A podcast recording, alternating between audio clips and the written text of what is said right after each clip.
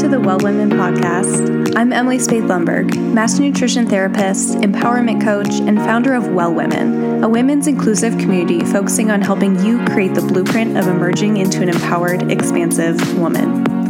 On the podcast, we'll explore topics that help you feel inspired on your mental, physical, and spiritual journey and build the confidence to move forward while illuminating your life and that of those around you. Tune in every other week to join me for a new topic and a new dose of inspiration.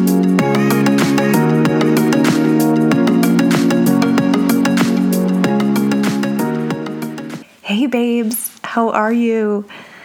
So much has been happening the last couple of weeks, uh, which means that this episode is out late. So I just needed to put some other things first as priority, and that push back recording so, thank you for your patience. But I am really excited about this episode because it is my jam. Today, we're going to be chatting about ways to identify when your stress has gotten the best of you and ways that you can make your mental health a priority along the way. So, why is this my jam, you ask? Well, first of all, for the past five years, I've been studying the gut, its microbiome, stress and anxiety, and the connection between all of them. Um, especially in relation to our nutrition and functioning. So, therefore, I have a ton of passion around this topic. Also, I am so pleased and jumping with joy to share with you that I launched my signature program, the Stress Less Strategy. This is a six week masterclass series in which you'll be educated on how to implement science backed information and self care practices based on realistic nutritional and lifestyle shifts so that you can feel really healthy in your body and mind and confident in your stress and anxiety management. So, for this initial launch, I'm offering a group based program that I will be leading, which I'm really looking forward to. Um, but we start soon, and only for the next couple days, I'm going to be offering free clarity calls to discuss your vision goals moving through this program before the sign up window closes. However, I want to add if you're listening to this episode after October 29th, 2020, keep your eyes peeled on my website, wellwmn.co, W E L L W M N.co, for a self paced version to be launched by the end of the year.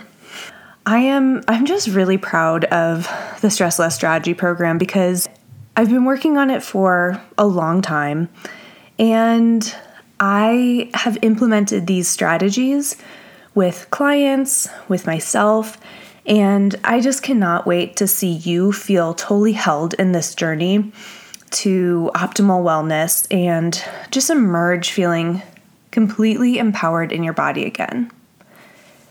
And that leads me to today's episode. With the upcoming election here in the US, coronavirus growing once more, and wildfires still spreading in the West, there's just there's a lot wearing on our energy right now. I think that's true. I, I know that's true, whether you are fully aware of it or not. Stress is really rampant, and you can think of this episode as sort of a reminder to stop, check in, and just be more conscious of your current state. We all know what stress feels like in our bodies. So I want you to stop and ask yourself how does it feel in your body in particular? Picking up on those small signals that we are given can be such a valuable tool to have in our wellness toolkit. And I like to say that stress itself is a signal, it's a warning. It is not a bad thing necessarily to experience stress. It's actually a reaction in our body and our mind that says, hey, you, something is out of balance, and I need you to take a step back to get that equilibrium in order.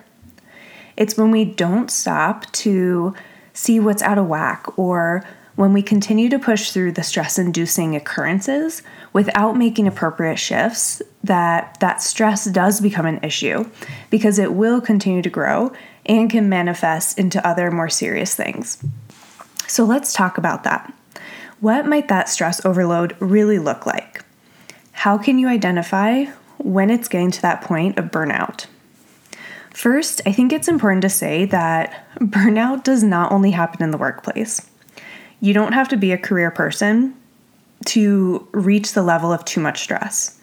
It can happen to students, parents, it can occur in relationships, or in general during times like right now when we all universally have a lot of stuff happening, many of which are out of our control, cause uncertainty, or are just kind of scary.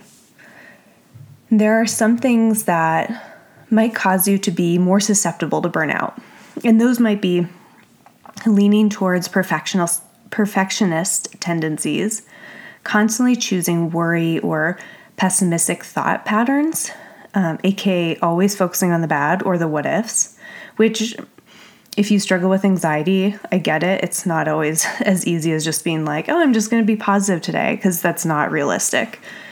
Um, so, you know, take these with a grain of salt for sure.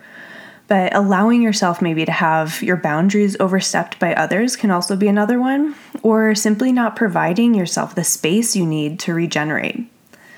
You know, over the last, I don't know, decade maybe, we've really allowed this this hustle mentality to ramp up in our society.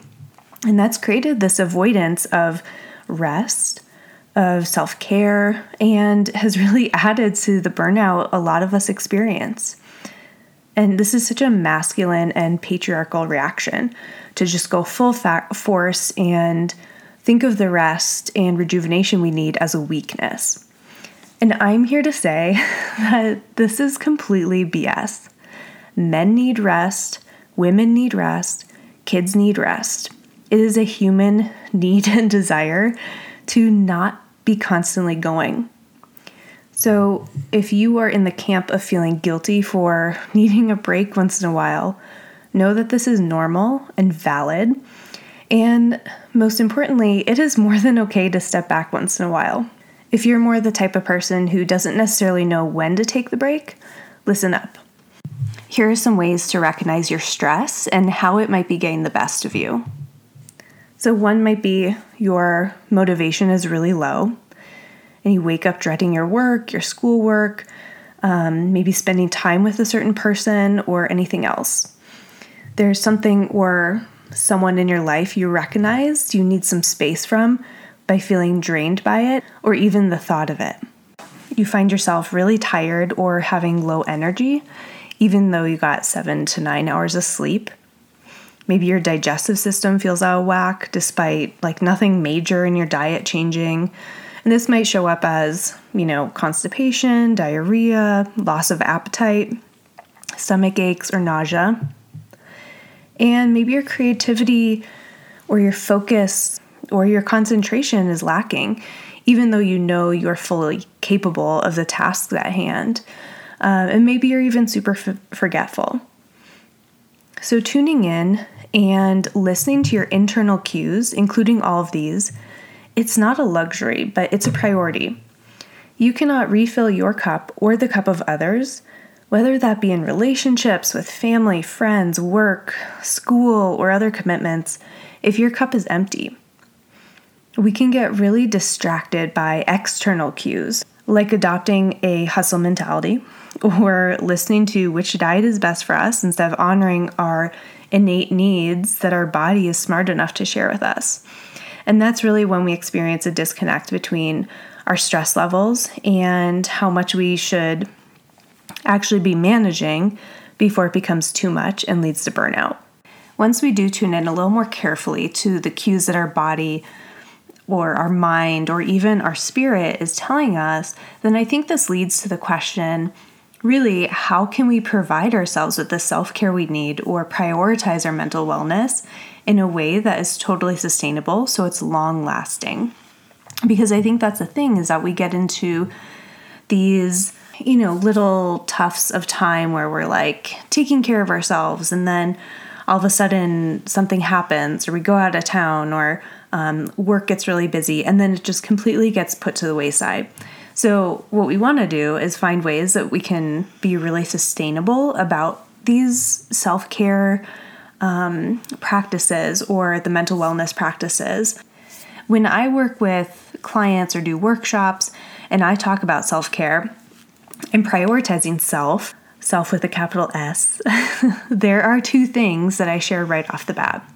One, when we prioritize this type of mental work or self love, it doesn't mean eating chocolate or taking bubble baths, although that may fit into it somewhere.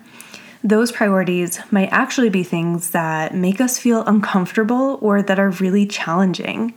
And it's important to recognize that.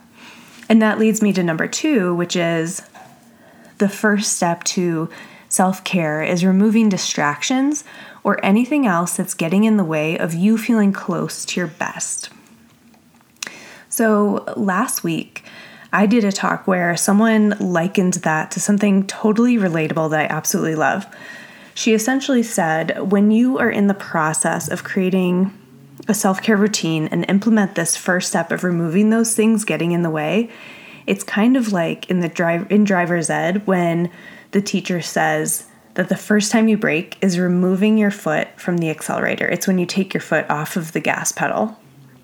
So, taking away those distractions is the first step to allowing us to really slow down, take our foot off the accelerator. We are disrupting the flow of the acceleration. Even if it feels out of control, this is an action that you have control over. So, after identifying what is stressing us out and doing something about it, how else can we prioritize our mental wellness in a sustainable way? I just realized that you guys can probably hear my dog snoring. So enjoy that. anyway, there are a number of things that we can do to prioritize this in a sustainable way, and I'll share my favorites. So, the first one is really spending time outside um, this can be an incredible way to boost your mood and feel really good while also taking a break from your screen. So, even when the weather isn't ideal, I highly encourage you to get outside, even if it's just for a 10 minute walk around the block. In uh, Scandinavia, there's a saying that there's no such thing as bad weather, only bad clothes. And thinking back, when I lived in Sweden, I probably spent the most time outside than I ever have during the winter. You just have to prioritize it and kind of change your perspective a little bit. And also, Denmark is one of the happiest places in the world, and they have very cold and dark winters. And about 40, I think it's 40% of the population in Copenhagen rides their bikes year round for transportation. So, just something to connect there. Another one practice gratitude.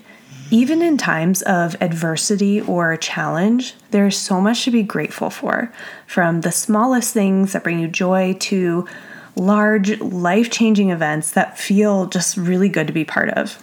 So, whether you practice gratitude through meditation, journaling, you spend 10 minutes a day with it, or five minutes once a week, it is a super powerful practice that can really be life changing. And I preach about this a lot because gratitude is something that is really one of my core values.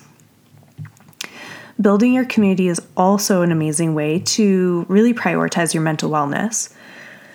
There are numerous studies that have shown how incredible having a community to share in this human experience is. And I want that for you. Community might sound like this big thing that includes a lot of people, but in reality, it might mean having a very close knit and small group of people you know you can depend on. Maybe it's a sister, your mom, a couple friends. Building up that support network so you have a sounding board is very valuable. Uh, and make sure also that when you say yes or put your energy into things, they are aligned with your goals. If you don't know what your goals or values are, I want you to explore that.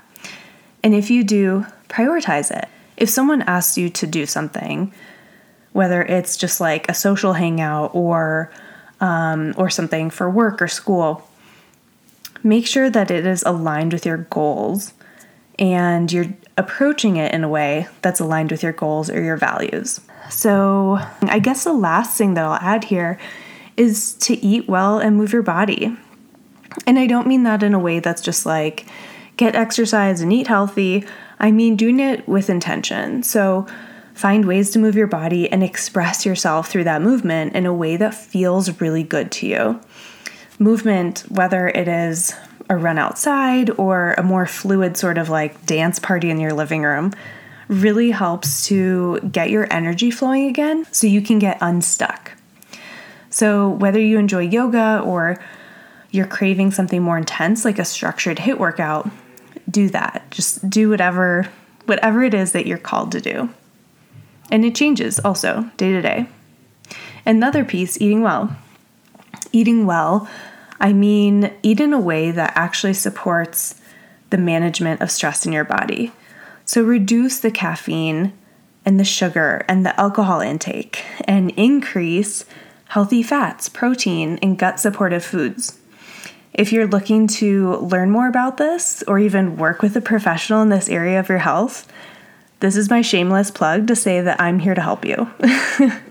you can always reach out to me.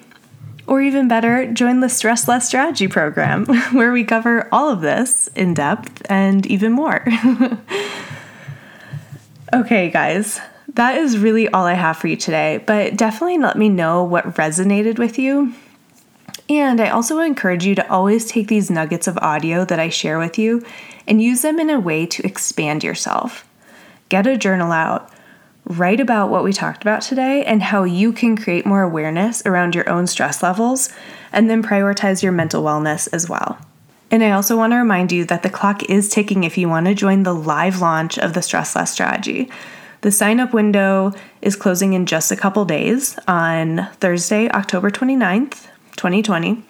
And this initial launch, I will be leading weekly sessions, whereas in the future, the program will be self paced, which is going to be awesome regardless.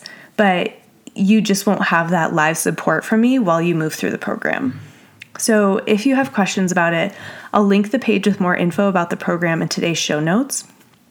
Or you can always reach out to me directly at Emily, E M I L Y, at wellwmn.co, W E L L W M N.co. And I'd love to hear from you and get you scheduled for a clarity call or just chat about the program. Beyond that, you guys, I'll be back in a couple weeks for our next episode. Until then, uh, don't forget to share the podcast with a friend who you think would benefit from this episode and have an amazing day. Thanks so much for tuning in this week. If you felt aligned with any of what we talked about today, let's connect over on Instagram at WellXWmn, W E L L X W M N. Send a message and tell me about yourself. I would love to hear from you. Also, please consider leaving a rating and review where you listen. This is so helpful for me to be able to share these snacks of empowerment and encouragement with other women like you. I'm so looking forward to chatting with you next time. Until then, be well.